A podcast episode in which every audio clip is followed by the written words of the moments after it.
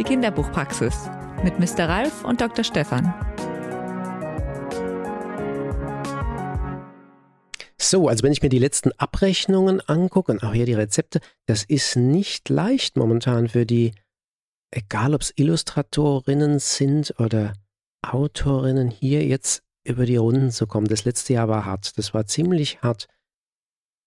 Also die Lesungen, die ausgefallen sind und all das. Äh, meinst du, das ist im Erwachsenenbereich anders? Naja, da ist auch eine ganze Menge ausgefallen. Da sind auch die Buchverkäufe nicht so optimal gewesen. Vielleicht sollten wir mal jemanden fragen, der uns da einen guten Einblick geben kann, der vielleicht überall aktiv ist und in. Warte mal, haben wir jemanden, der. Es müsste doch jemanden geben, der beides kann, der sowohl für Erwachsene schreibt, als auch für Kinder. vielleicht vielleicht wäre es auch noch gut, wenn die Person häufig auf der Bühne steht. Ja, ja, Nicht nur bei Lesungen, sondern. Ist. Ach, weißt du, wer mir da einfällt? Natürlich. Sag mal. Jetzt überlege mal, Sibylle mit Vornamen. Hein mit ja, Nachnamen? Ja, ja, genau, genau, genau. Warte mal, die haben wir doch in unserer Karteikarte.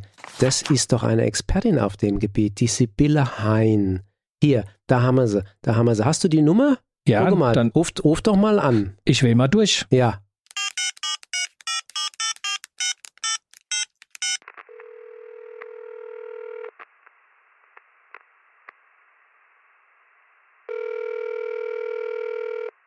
Hallo. Hallo, hier ist die Kinderbuchpraxis. Hier ist äh, der Ralf. Und äh, Dr. Stefan. Stefan Ralf. Äh, freue mich von euch angerufen worden zu sein. Ja, wir wollten dir nämlich einige Fragen stellen, die nur du beantworten kannst. So glauben wir zumindest, weil du ein Multitalent bist. Du bist Schriftstellerin, Ja. du bist Illustratorin, du bist Designerin, du bist Äh. Kabarettistin. Eigentlich, du kannst ja fast alles. Kannst sogar ja, und Marmelade das klingt kochen, aber, wie wir das wissen. klingt das aber ist toll. schrecklich. Warum? Stefan, das klingt, ja, das klingt, äh, für Frauen klingt es schrecklich und beliebig und es gibt dafür jetzt einen passenden Ausdruck, der mir ganz gut gefällt und zwar heißt das Portfolio-Künstlerin. Ich bin sozusagen Uh. eine, oder auch Hm. Portfolio-Kreative.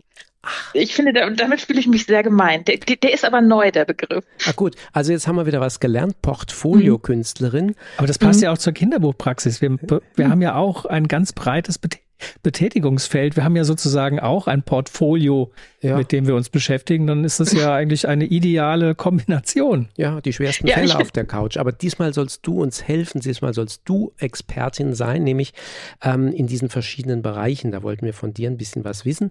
Aber wir fragen erstmal, wenn du diese verschiedenen Bereiche hast in deinem Portfolio, ähm, was machst denn du am liebsten?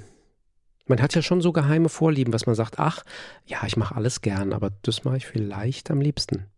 Nee, aber das ist bei mir wirklich nicht so. Ich mache das, äh, also ich mache ja alles immer sehr intensiv eine Zeit lang und dann habe ich wieder eine große Sehnsucht nach dem anderen. Und ich glaube, am Ende habe ich ja auch dieses breit gefächerte Portfolio, weil ich auf alles Lust hatte und weil es sich immer wieder dazwischen gedrängt hat. So, jetzt habe ich ja ganz lange den Roman geschrieben, jetzt habe ich gerade wieder wahnsinnig Lust, auf die Bühne zu gehen und zu zeichnen. Und wenn ich dann wieder ganz viel gezeichnet habe und auf der Bühne war, freue ich mich darauf, auf dieses autistische Zurückgezogensein, Verzweifeln über dem Computer. Ja, tragische Momente, dramatische Ja. Momente, aus denen du, okay, wie angefangen hast du Es bereichert sich aber auch alles gegenseitig. Das finde ich ja das Tolle. Ja, ich glaube, das eine würde über, ohne das Okay. andere nicht in der Form ähm, existieren. Angefangen hast du ja als Illustratorin. Ähm, nee, das denkst nicht. du, weil wir, nee, wir haben uns kennengelernt, als ich schon Illustratorin war. Aber ich war ja viele Jahre vorher auf der Bühne. Ach so, ich ja, eigentlich- okay, die Mhm. Kabarettistin, die noch, die noch, okay, die war, das Wort war dann zuerst, die Wortmächtigkeit. Aber was hast du Mhm. denn am Anfang als Kabarettistin auf der Bühne gemacht? Du hast ja jetzt auch sehr viel Musik im Programm. War das damals auch schon so? Hast du da eher gesungen? Alles? Wie war das?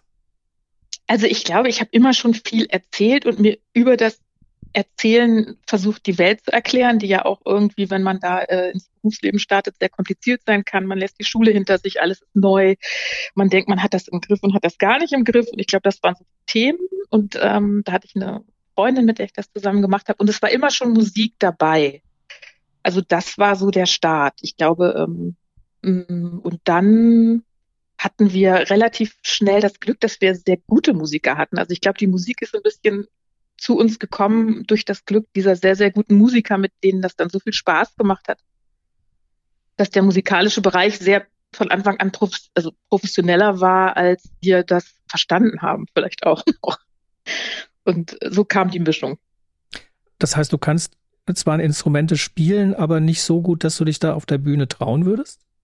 Nee, ich kann gar nicht Instrumente spielen, aber wir hatten das von Anfang an, wir haben immer Lieder gehabt, ja, oder ich finde eben manche Sachen, also das finde ich ja sowieso das Spannende ja beim kreativen Arbeiten, du kannst ja viele Themen nur lassen sich einfach also als Lied besser ausdrucken als gezeichnet. Also ich glaube, vielleicht ist das auch der Grund, warum ich in so vielen Bereichen unterwegs bin, weil ich das Gefühl habe, ähm, ich kann mich manchmal besser durch ein Lied ausdrücken, ich kann mich in einer anderen Situation, in anderen Stimmungen besser durch eine Zeichnung ausdrücken und dann eben auch wieder brauche ich diesen langen Roman, weil das so komplizierte Themen sind, die ich einfach mit mir so lange und so ausführlich erörtern möchte.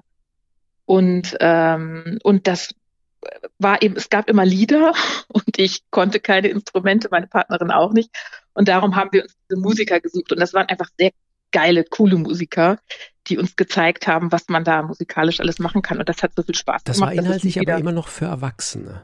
Ja, Nicht das für war Kinder. für Erwachsene. Weil du schreibst ja auch hinreißende Kinderlieder, die Quatschlieder, zum Beispiel das Schlaflied für Bösewichter oder das Räuberraufen und Drachenhälse verknoten und all das. Ähm, ähm, aber natürlich auch Lieder für, für Erwachsene. So ein Liebling von mir ist dieses Das kleine Zimmer, ähm, wo die Oma ins äh, Altersheim abgeschoben wird. Ähm, bitter, bitterböse. Nah, ne? Ja, ja, es, es, es, hat eine beißende Aktualität. Also ähm, mhm. das ist schon, ähm, ja, bitterböse, aber da, zu den Kindern kamst du dann erst später.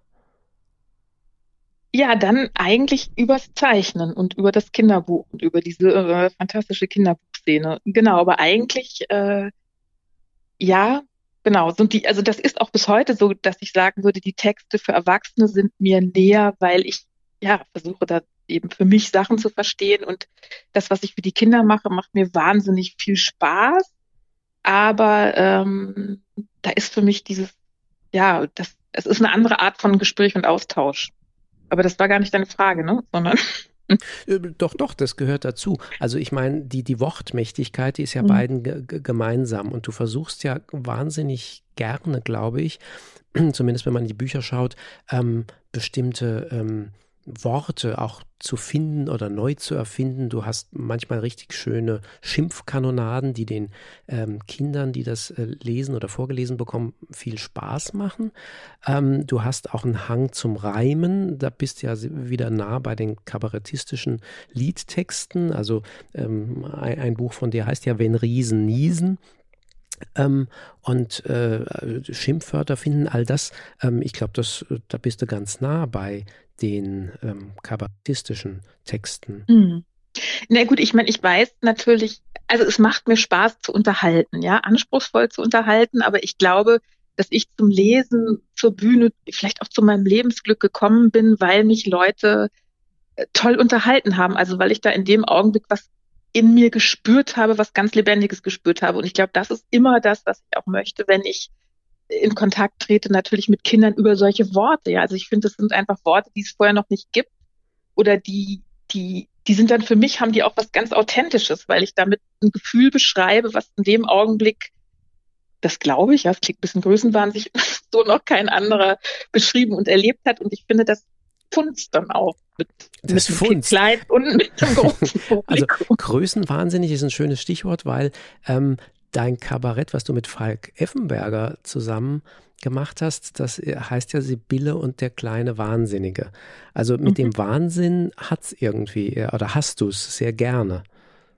Naja, der Wahnsinn hat ja auch, ist ja auch so ein Bereich, in dem man, ja, in dem man sich austoben kann, ja, also im guten Sinne, ja, wenn er einen, wenn, wenn einem der eigene Wahnsinn entgleitet, kann es natürlich auch äh, unangenehm werden für, äh, für für alle Beteiligten.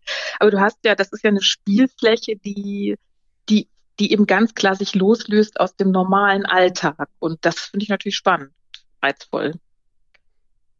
Wie fügt sich denn da das Designen von Mode und von Stoffen ein? Das ist ja nochmal eine ganz, also stelle ich mir vor, dass es nochmal ganz anders ist. Ähm, klar, du kannst sagen, das ist eine andere Fläche sozusagen, auf der du arbeitest, aber ja. ähm, ähm, man muss es ja ganz anders dreidimensional denken oder aus was den Stoffen mal werden wird. Also das finde ich überhaupt beim Zeichnen und Design, das ist für mich dann der Medita Meditationspart in meinem Leben. Das ist ja eine ganz andere, also eine ganz andere Energie. Es ist, man lässt sich da anders drauf ein. Ähm, Im Zweifelsfall auch weniger muss ich mich einlassen, weil es hat was sehr Sortierendes, was sehr Beruhigendes. Man arbeitet da mehr ab. Also ich finde ja beim Schreiben ist es nie abarbeiten, sondern es ist immer auch ein Stück weit Überforderung, weil man am Anfang seinen Text nicht gewachsen ist. Also das kommt ja erst durchs Schreiben. Man lernt seine Figuren kennen, man lernt seine Probleme, seine Themen kennen. Man stößt wieder mal in Bereiche vor, in denen das Handwerk schlichtweg noch nicht ausreicht. Ja, also es ist, finde ich, ein ewiger Kampf, der trotzdem sehr viel Spaß macht. Und das ist beim ähm, Design überhaupt nicht so. Also für mich ist Design immer eine tolle Art zu entspannen und gleichzeitig Geld zu verdienen. Ja, ist auch nicht unwichtig. Da hast du recht. Und ja, und aber auch, was nämlich auch ganz, also beim Design kann ich andere Leute hören. Ich höre wahnsinnig gerne Podcasts, ich höre gerne alle möglichen. Ich habe jetzt gerade Philip Ross gehört, den man, ne, also äh, und das kann ich alles durchhören. Ich habe ja dann sehr, sehr viel Zeit, anderen Leuten zuzuhören und das ist großartig. Also für mich eine tolle Kombination, die ich zum Beispiel auch überhaupt nicht missen wollte. Aber du machst ja zum Teil Illustrationen für andere. Zum Teil hast du mhm. deine eigenen Bücher, die dann auch von dir selbst illustriert werden. Mhm. Wenn du jetzt sagst, illustrieren, das ist hm, so eine ja, autistische Geschichte oder so eine in sich gekehrte Geschichte. Wie, wie gehst du denn dann an solche Gesamtprojekte ran? Erst an den Text, erst an die Bilder, beides zusammen, beides durcheinander, sind da Ideen und dann, dann wächst sowas. Wie, wie machst du das? Ich glaube, es ist immer eine Stimmung und das ist, das ist schon sehr ähnlich bei allen Sachen. Also selbst beim, beim Design würde ich sagen, es gibt eine Stimmung, die ich festhalten will und aus der entwickelt sich dann eine Geschichte oder ähm, ja, oder eben einfach so die nächsten Schritte. Und ähm, so gehe ich auch ans Zeichnen ran. Also ich habe äh, also an meine eigenen Sachen und auch an fremde Sachen. Ich versuche rauszufinden, was spricht mich da an, ähm, und dann entsteht daraus irgendwie ein Bild. Das ist dann noch nicht das Endgültige meistens, äh, aber, aber eben daraus entsteht ein Anfang. Und also ich glaube immer, ich brauche eine Stimmung, die mich anspricht, ein Gefühl, das mich anspricht, ähm, in dem, was ich dann da bearbeite oder in einem Projekt, was ich mir vornehme. Ist es dann einfacher mit einem Fremdtext, weil du dich da jetzt anders reinfallen lassen kannst als mit einem eigenen? Da musst du dir da deine Gefühle selber erzeugen. Gut, ich habe ja eine Menge Gefühle in mir. Also ich glaube, da habe ich nie ein Problem mit. Deswegen, das ist das auch ist eher gut. der Grund. Ja. Oder ich, oder ich bin ja auch wirklich jemand, der sich, äh, ich bin sehr begeisterungsfähig, ich bin aber auch sehr emotional erregbar, wenn mich irgendwas stört. Also da gibt es, ich. Und du trägst dein Herz in, auf der mir, Zunge. Ich trage mein Herz, also da gibt es für mich selbst genug. Das ist ja auch der Grund, warum ich eigentlich nicht mehr für andere Autoren illustriere. Ist es denn eigentlich bei dem Erwachsenen, also wenn du für Erwachsene arbeitest ähm, oder schreibst, ähm, wie anders ist das? Also wahrscheinlich muss man sich jetzt überlegen, in welchen Bereichen. Ne? Also äh, inhaltlich ist, sind einfach meine äh, Texte für Erwachsene deutlich länger. Ja, also ich, ich schreibe jetzt in meinem letzten Roman fast schon wieder drei Jahre. Das heißt, es sind Themen, die mich drei Jahre lang begleiten. Äh, das ist zum Beispiel ein Unterschied. Ja, also das muss einen ja auch drei Jahre lang fesseln. Das ist zum Beispiel auch immer eine ganz große Herausforderung. Ich glaube, dass auch viele Bücher nicht fertig werden oder man sich in seinen Romanen auch ähm, ja festfährt oder die sogenannte Schreibkrise daraus entsteht, dass einem der eigene Text langweilig vorkommt oder dass man feststellt, meine Güte, das ist das Thema hätte ich eigentlich auch auf 20 Seiten behandeln müssen, da habe ich jetzt gar keinen Roman schreiben müssen, jetzt Ende Gelände. Also ich glaube, die Fragen, die sich, die sich mir stellen, wenn ich einen Erwachsenentext schreibe, sind einfach ganz, ganz andere. Bei dem Kindertext ähm, geht es mir ganz stark darum, das eigene Kind in mir wirklich einfach auf ne, die Kinder, die ich kenne, die mich umgeben, meine Kinder, für die was Unterhaltsames zu schreiben, was noch irgendwie eine Botschaft hat, die ich wichtig finde für Kinder. Hast du jetzt Abgabe? Und in dieser Zeit. Wenn du sagst drei, ja. drei Jahre, also du sagst drei, drei, drei Jahre bist du dran und ich glaube, es gab schon eine Ankündigung bei DTV, glaube ich. Mhm, genau. Also ich bin, genau, ich habe jetzt, das erscheint jetzt im nächsten Herbst. Ähm, und äh, ja, genau, ich bin die Deadline, total die Deadline ist vor Die Deadline nee, ist die, Deadline, die Deadline wurde schon dreimal gerissen. Ich hab, okay. Äh, ich brauche immer mehr. Ich brauche immer mehr. Äh, ja. Gut, das haben, glaube ich, meines Verlags. Das haben fast alle irgendwie ähm, haben alle an sich. Hat, hat er schon einen Titel? Der Roman? Ja, das heißt, äh, lebt die Leben, lebt sie alle. Das nach so einem Porzellan-Gedicht. Es ist ein Gesellschaftsroman, der auch äh, sich mit Menschen in unserem Alter beschäftigt, also mit Menschen, die jetzt irgendwie kurz oder kurz, kurz vor oder kurz nach 50 sind und ähm, der sich mit diesem, mit den Krisen beschäftigt, die ich glaube, die wir alle gar nicht erwartet haben. Ja, ist ja ganz spannend, dass du in deinen Erwachsenenbüchern ja eher im Hier und Jetzt ähm, auch als, ähm, als ich sehr viel stärker vorkommst, während beim Kinderbuch da häufig Prinzessinnen eine Rolle spielten, Riesen, Tiere. Mhm. Da bist du ja eher in so einer märchenhaften Welt unterwegs. Ähm, ist das auch nochmal so eine Abgrenzung zwischen diesen beiden Bereichen? Ja, das wurde ich schon öfter gefragt und ich glaube, es ist mir erst klar geworden in dem Augenblick, in dem ich darüber gesprochen habe. Das ist nämlich gar nicht so. Ich glaube, ich komme zum, beim Schreiben der Kinderbücher komme ich vom Zeichnen. Und ich zeichne fantastisch. Das ist, beim Zeichnen macht mir diese fantastische Welt unglaublich viel Spaß. Da interessiert mich die realistische nicht so. Sondern da finde ich es irgendwie, je verrückter und überspannter es ist, desto, ja, desto mehr Freude habe ich daran. Desto mehr Freude und, haben auch Kinder, glaube ich. Äh, genau, und, und im Grunde, glaube ich, liegt mir mehr das realistische Schreiben und und, und mein Kinderbuchschreiben ist aber ein Zugeständnis an meine Zeichnerei. Also ich glaube, beziehungsweise das Schreiben hat sich aus dem Zeichnen entwickelt und deswegen ist es eben, sind es auch fantastische Geschichten. Ich merke aber eigentlich, dass mich vermutlich, wenn ich jetzt nicht gezeichnet hätte, würde ich auch im Kinderbuch wahrscheinlich zeitgenössisch realistisch schreiben. Wobei ähm, du ein riesiges Faible für Drachen und für Prinzen und Prinzessinnen hast. Habe ich auch. Aber ich glaube, durch über diese Zeichenschiene und als Leserin habe ich das auch. Aber mhm. ich glaube, wenn ich selber Texte schreibe, ähm, das ist eigentlich ein Missverständnis, also ich, was ich auch noch nicht so richtig geklärt habe. Also weil ich merke, dieses realistische Schreiben auch im Roman, das liegt mir viel besser. Ich muss mich, es ist für mich viel, viel anstrengender, fantastische Texte zu schreiben, fantastisch zu zeichnen. Das fällt mir einfach, das macht mir Spaß. Aber dieses Erfinden von staubigen Klamotten und Kulissen und diesen ganzen Trödel, das interessiert mich eigentlich gar nicht, weil in meinen anderen Büchern mich interessiert, ja, mich interessieren irgendwie die Gedanken der Leute, mich interessiert diese ganze Psyche, dieser ganze Klamottenklimbim, den man in fantastischen Welten erfinden muss, damit das toll und beeindruckend ist. Das kann ich A nicht so richtig gut. Also es ist wirklich richtig anstrengend für mich. Und äh, eben, es ist, es ist für mich auch gar nicht so reizvoll. Viel lieber erfinde ich total durchgebretterte Figuren äh, in diesem Leben oder auch gar nicht durchgebretterte Menschen, die eigentlich ein tolles Leben haben und trotzdem überhaupt nicht klarkommen, interessieren mich mehr als Zauberfee ähm, Wisst ihr, was ich meine? Ja, Oder ja. ist das jetzt Na, aber du, ich finde, ja. du hast oft sehr geradlinige auch Typen, die sind so, wie sie sind und am Ende ist es auch gut, dass sie so sind, wie sie sind. Oder der, der Prinz Bummelletzter, das ist, glaube ich, so mein Liebling, ähm, weil der, ähm, jo, der ist halt, äh, der, der, der hat ein eigenes Tempo. Und ähm, am Ende ist es aber gut, dass er dieses Tempo hat.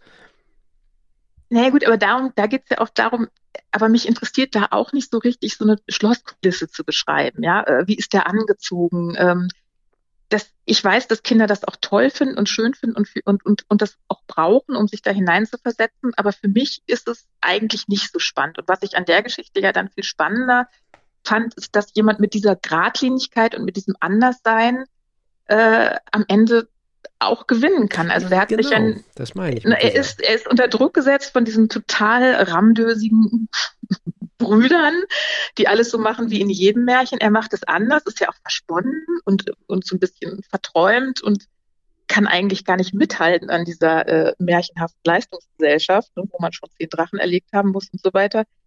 Und kriegt am Ende trotzdem die Prinzessin, weil er sich treu geblieben ist. Und das interessiert mich dann mehr eigentlich daran, als der ganze Fantasietünnef drumherum. Also bist du dann doch äh, irgendwo hinter diesen oder unter diesen Krönchen und Kleidchen dann doch bei der Psyche oder beim, beim Ich und beim realen Leben. Vielleicht gibt es ja auch draußen in der harten Wirtschaftswelt Menschen, die irgendwas erreichen, weil sie es anders machen oder weil sie sich ihren Prinzipien treu bleiben und Ich, ähm, ich, würde sogar als gesellschaftskritisch gerade den Prinz Bummel letzten äh, empfinden, weil ein ähm, Verweigerer ähm, der Leistungsgesellschaft. Ja, also der, der macht, der, der, muss nicht alles einen Benefit haben. Die Sachen, die der anpackt, da muss eben, da muss nicht der, der, ähm, der ökonomische ähm, Erfolg äh, dahinter stehen. Und ich finde, das ist äh, in diesen Zeiten was, äh, was ähm, vielleicht viel mehr kommen könnte. Aber du hast ja jetzt auch Online-Lesungen gemacht oder Dinge, die jetzt mhm. ähm, virtuell passiert sind. Äh, hat sich das so ergeben und wie, wie bist du denn daran gegangen? Also du bist ja schon jemand, der dann deine Aktivität auch in, in Lesungen und in Veranstaltungen auf die Zuhörer und Zuschauer übertragen kann. Das, da ist ja jetzt erstmal so ein technisches Konstrukt dabei oder als, als Grenze zwischen den Zuhörern und den, dem Macher oder der Macherin.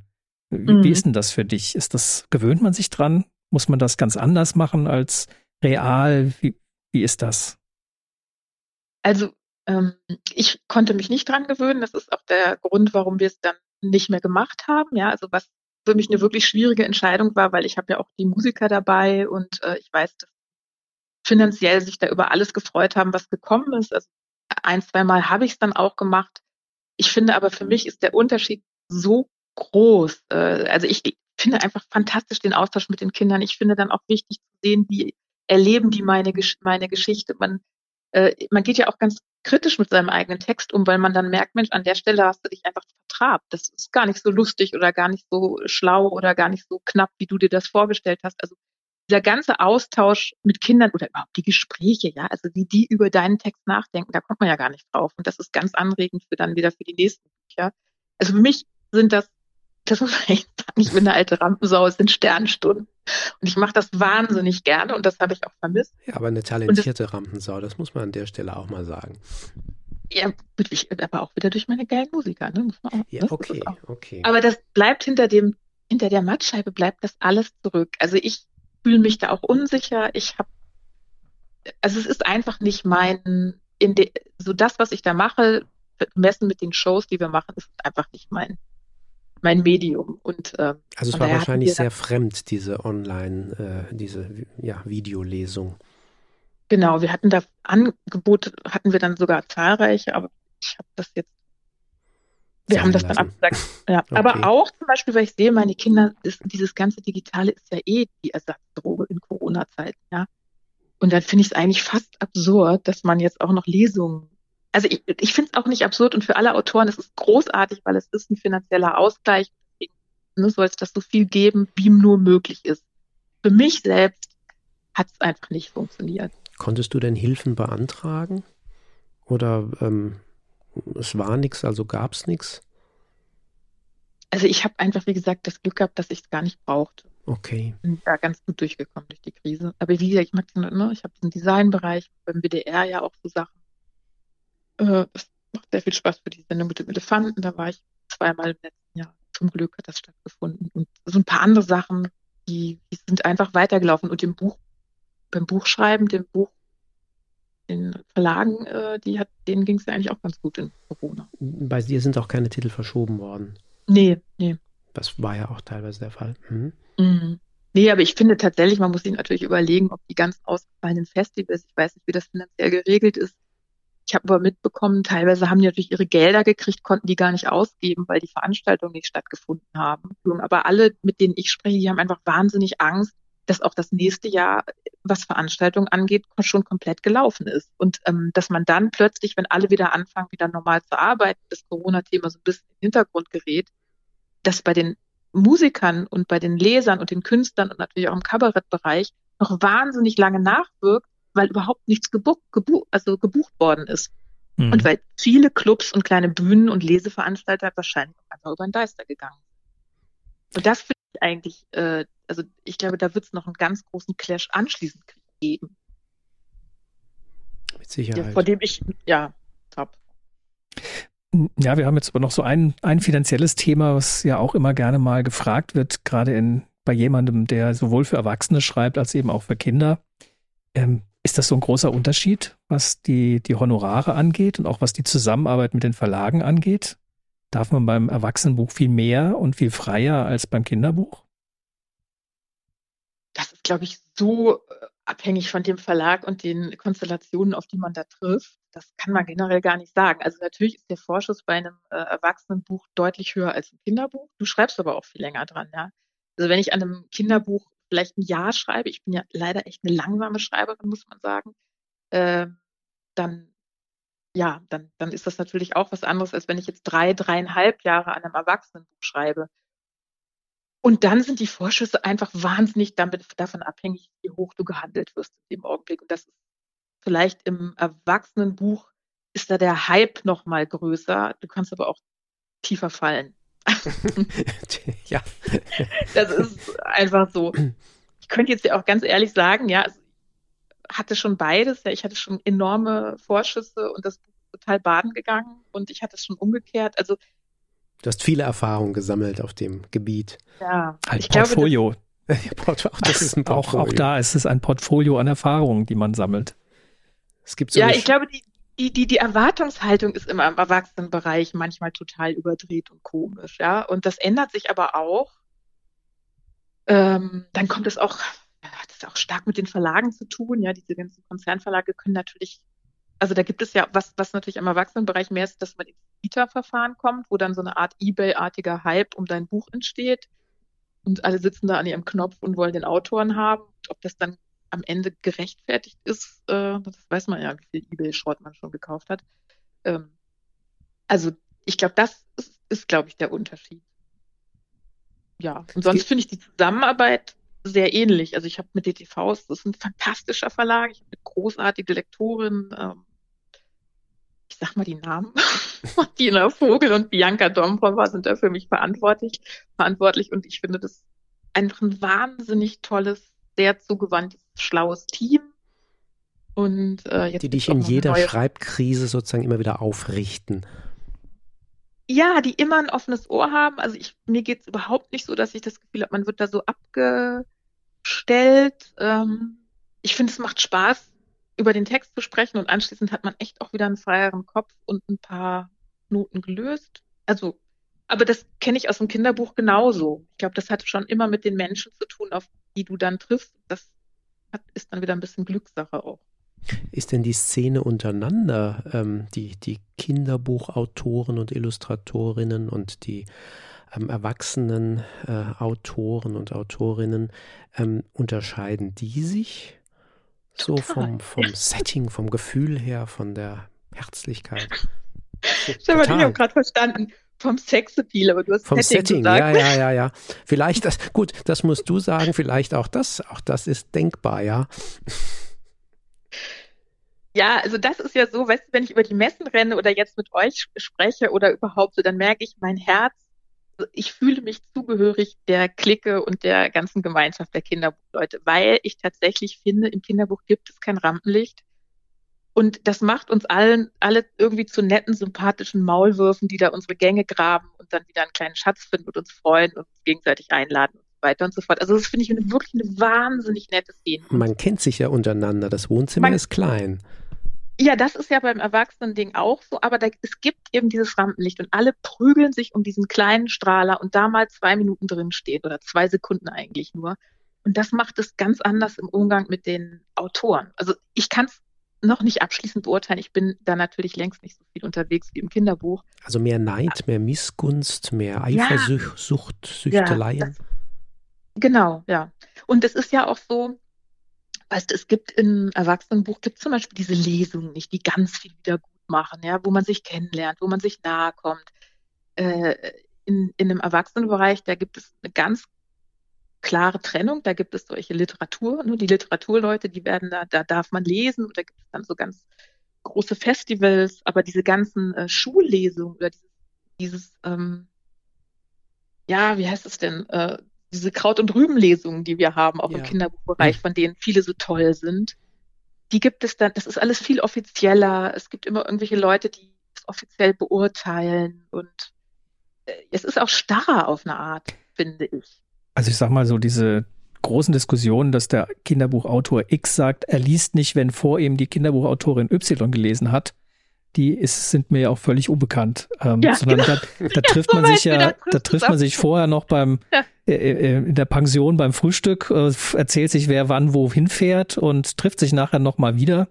Das klingt jetzt schon äh, so in den, in den Nebenbei-Beschreibungen deutlich anders, dass das ein wesentlich offeneres Miteinander ist, weil man weiß, man, ähm, es gibt nicht dieses, diesen großen Strahler, der einen irgendwann ja. mal erhält und in die. Ich, ich finde das bei den, bringt. bei den Illustratoren ja eigentlich immer so schön und Illustratoren, ähm, dass ähm, da gibt es ja auch immer irgendwelche äh, Kniffe, über die man nicht gerade drüber kommt, wo es irgendwelche Schwierigkeiten gibt, wenn man gerade an, einem, an einem Projekt sitzt. Und ähm, diese Hilfsbereitschaft von den anderen, ähm, zu sagen, ach, pass mal auf, probier doch mal das und das und mir hat ja geholfen das, ähm, das finde ich immer so beeindruckend. Also man gibt sich ohne Ende Tipps, um über irgendwelche ähm, Schwierigkeiten ähm, rüberzukommen. Also dieser Austausch, der, der immer mit Ratschlag und, und ähm, ja, Tipps eben zusammenhängt.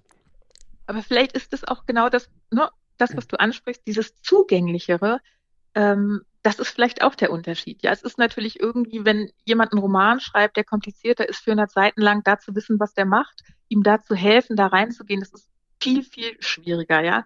Wenn man ein Bild vor sich hat oder auch eine Kinderbuchgeschichte, dann kann man sich natürlich auch viel schneller äh, und handfester unter die Arme greifen. Und vielleicht macht das auch ganz viel aus, dass man sich dadurch irgendwie näher fühlt, weil man wirklich weiß, was der andere macht, weil man viel mehr mitbekommt.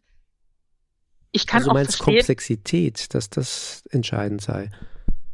Ja, die Komplexität von diesen Büchern, die natürlich auch, oder diese Einsamkeit, ja, ich meine, mein Buch, ich sitze da jetzt drei Jahre, ich verbringe da viele, viele Stunden mit meinem Buch, viel mehr als mit meiner Familie, als mit meinen Freunden und so weiter und so fort. Und keine Sau weiß es, ja. Mit wenigen Leuten kann ich mich darüber austauschen. Das macht natürlich auch einsam, es macht schrullig, es macht vielleicht auch anfällig, um einfach endlich mal gesehen zu werden, wenn dann so ein Buch draußen ist. Äh, ja, es ist so eine Form von Einsamkeit, die es im Kinderbuch, finde ich, auch nicht so gibt und die natürlich auch so eine Szene beeinflusst, wenn da so viele einsame Leute rumrennen. Also du meinst, wenn du jetzt drei, drei Jahre an deinem Buch arbeitest, dann ist die Erwartung, dass sich das Ganze doch irgendwie gelohnt haben muss, durch Aufmerksamkeit, durch fröhliche Unterstützung, durch ein, ah oh Mensch, jetzt weiß ich, was du die letzten mhm. drei Jahre gemacht hast und warum du so komisch warst. Das ist aber jetzt toll geworden. Also das ist beim Kinderbuch nicht so, weil du diese langen Phasen und dieses dieses sich wegschließen gar nicht so hast. Du bist ja auch eigentlich normalerweise, wenn wir nicht komische Zeiten haben, ja auch permanent, nicht permanent, aber doch eine ganze Zeit im Jahr unterwegs. Also du bist ja viel, viel offener und viel stärker mit deinen Lesern auch im Kontakt. Ja, genau. Und nicht nur mit Lesern, du hast ja, finde ich, im Kinderbuch Austausch mit allen möglichen, mit Grafikern, ja. Du bist, ich glaube, diese, diese Nähe zwischen den Verlagen, so geht's mir zumindest. Ja, ich kenne ja in den Kinderbuchverlagen wirklich irgendwie Gott und die Welt. Ich kenne irgendwie vom Grafiker alle. bis über Presse. ja, genau. Und, und man kennt sich lange, man kennt seine Geschichten und so. Äh, also auch der Austausch ist viel engmaschiger, viel, viel enger. Das, ich kann, ich muss immer sagen mit Vorbehalt, ne, weil ich bin natürlich in den Kinderbuchbereich reingewachsen und in den Erwachsenen Bereich bin ich so ein bisschen rein, von oben habe ich mich da reingesetzt. Deswegen, das sind jetzt wirklich nur, nur, ähm, ähm, nur meine Eindrücke. Das, äh, aber so kommt es mir schon vor, dass man einfach, dass der Kontakt auch dadurch vielfältiger ist. Und klar, ne, wenn man dann irgendwie drei Kinderbücher im Jahr macht, dann lernt man, hat man natürlich auch mehr Austausch. Und wahrscheinlich stelle ich mir vor, ist der die finanzielle Erwartung, es ist ja nicht nur das, was hast die letzten drei Jahre gemacht, aber die finanzielle Erwartung, dass das ähm, gut wird, auch höher, ähm, als äh, wenn du jetzt mehrere ähm, Projekte im Kinderbuchbereich machst. Äh, du hattest mal so schön die, die ähm, ich weiß nicht, ob es ein Programm war von dir, aber diese Frage, die stammt zumindest von dir. Sie schreiben und illustrieren, kann man denn davon leben? Und wenn ja, wie oft? Ähm, die beantwortet sich ja hier dann ganz anders, äh, wenn man drei Jahre auf was zugearbeitet hat. Ja, ich, ich glaube aber auch, die, die Wahrnehmung eines Erwachsenenautors in der Gesellschaft ist ja auch eine andere. Ne? Ich meine, damit kämpfen wir Kinderbuchleute ja immer auch Kinderbuch. Ne? Aber im Grunde macht es uns natürlich auch demütiger, ja. Also vielleicht äh, sorgt es eben auch dafür, dass wir dann mit kleineren Vorschüssen und Büchern, die nicht ganz so durch die Decke gehen oder überhaupt den Anspruch auf eine Bestsellerliste bekommen, das gibt es ja im Kinderbuch gar nicht so. Das ist aber, glaube ich, wenn ich mich unterhalte mit äh, Autoren aus dem Erwachsenenbereich, dann möchte, also, dann sieht das schon jeder für sich eigentlich, dass das irgendwann mal kommen muss oder ein großer Preis irgendwann mal kommen muss. Also diese gesellschaftliche Anerkennung in allen möglichen Bereichen ähm, die Sehnsucht danach ist viel, viel größer. Und weil es die im Kinderbuchbereich eben auch nicht so richtig gibt, ähm, strecken wir uns danach auch nicht und uns macht es irgendwie gemütlicher. Also wir freuen uns äh, zumindest, wenn der Kopf wieder frei ist fürs nächste Kinderbuch von dir. Ja, auch. Ja, und wenn Mr. Ralf sagt, ja, auch, ähm, das heißt was. Das weißt du. Ja, ja, Der geizt weiß, mit ja. Lob sonst, ja? Das ist doch in Corona geizen wir doch gar nicht mehr mit Gefühlen. Da sind wir doch so. froh, wenn Ah, wir sie einfach mal loswerden können. Nein, nee, aber ich freue mich auch aufs nächste Kinderbuch, muss aber, glaube ich, noch ein bisschen warten. gut. Ich finde, Ja. das ist äh, der krönende Abschluss des Versprechen, dass es eins gibt von dir. Jetzt kommt ja aber erst im Herbst ein Buch für erwachsene Leserinnen und Leser. Mhm, Genau. genau. Sagen wir nochmal den Titel gerade. Äh, ne, bei DTV lebt die Leben, lebt sie alle. Kommt aber übrigens äh, erst am 12. Januar. Das ist so ein äh, faszinierender, mein Gott, auch wieder so. Versch verschoben. 2022.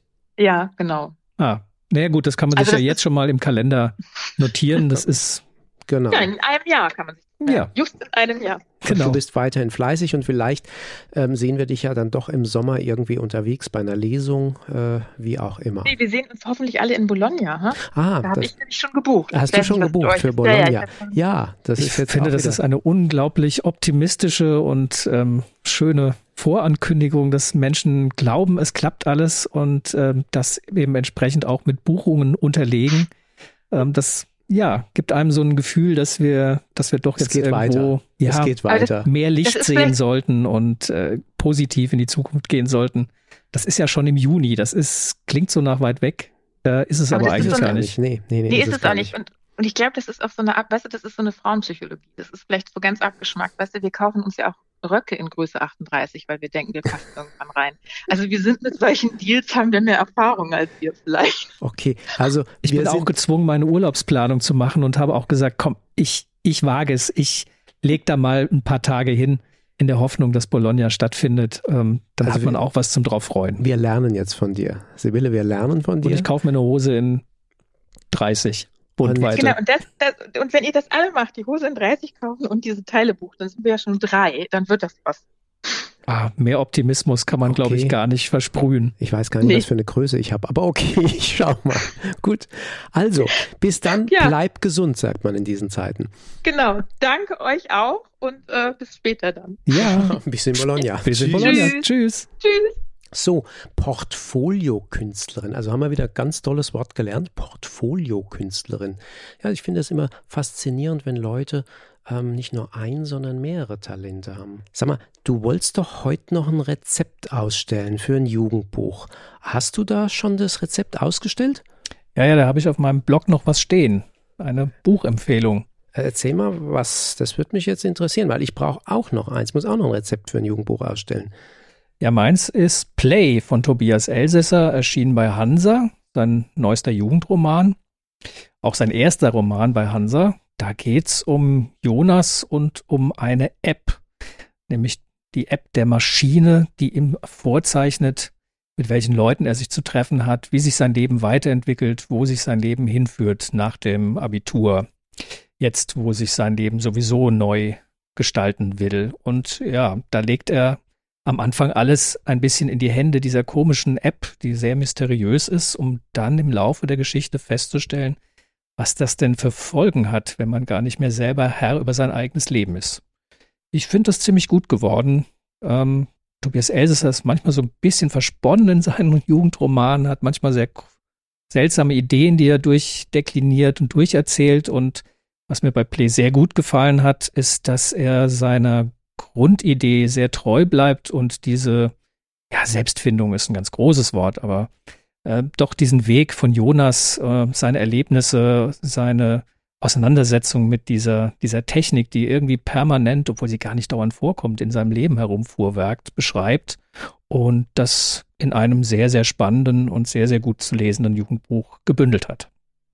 Und du hast auch noch was auf deinem Rezeptblock stehen. Ja, ich, ich überlege jetzt gerade, nämlich ähm, ich muss das Rezept für eine Jugendliche ausstellen und ähm, ich habe hier genau das nehmen wir. Jutta Nymphius Oben ohne heißt das, ist bei Tulipan erschienen und jetzt könnte man denken, oben ohne, oha, um was geht's da? Mammographie würde ich sagen. Äh, nee, es geht da gar nicht um Mammographie, sondern es geht äh, eher um einen makellosen Körper, ähm, dass Jugendliche ja schon immer gerne das Bild von sich haben, ähm, dass sie eigentlich perfekten Körper haben müssen und das ähm, fängt schon in jungen Jahren an ähm, und da haben wir ähm, die Amelie, ähm, hier als Protagonistin, ähm, die sich äh, mit Photoshop eigentlich immer ganz gut äh, sozusagen die richtigen Körper zusammenbastelt, ähm, weil sie sich eben nicht perfekt vorkommt. Und ähm, naja, dann äh, entwickelt sich Selbstvertrauen. So viel hat sie eigentlich auch noch nicht und äh, muss sich immer ein paar spitze Kommentare von den Jungs gefallen lassen. Und ähm, dann gibt's natürlich, wie das im schönen Roman so zu sein hat, natürlich eigentlich auch so ein Traumtyp an der Schule.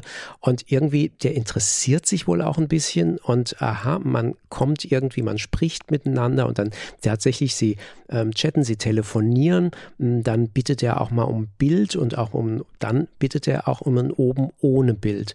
Und man weiß gar nicht, ist es so Gedanken verloren, ist es mit Berechnung? Also der Leser rechnet eigentlich mit dem Schlimmsten und ähm, es ist so, äh, sie ist in diesem Zwiespalt, hm, macht sie es oder macht sie es nicht?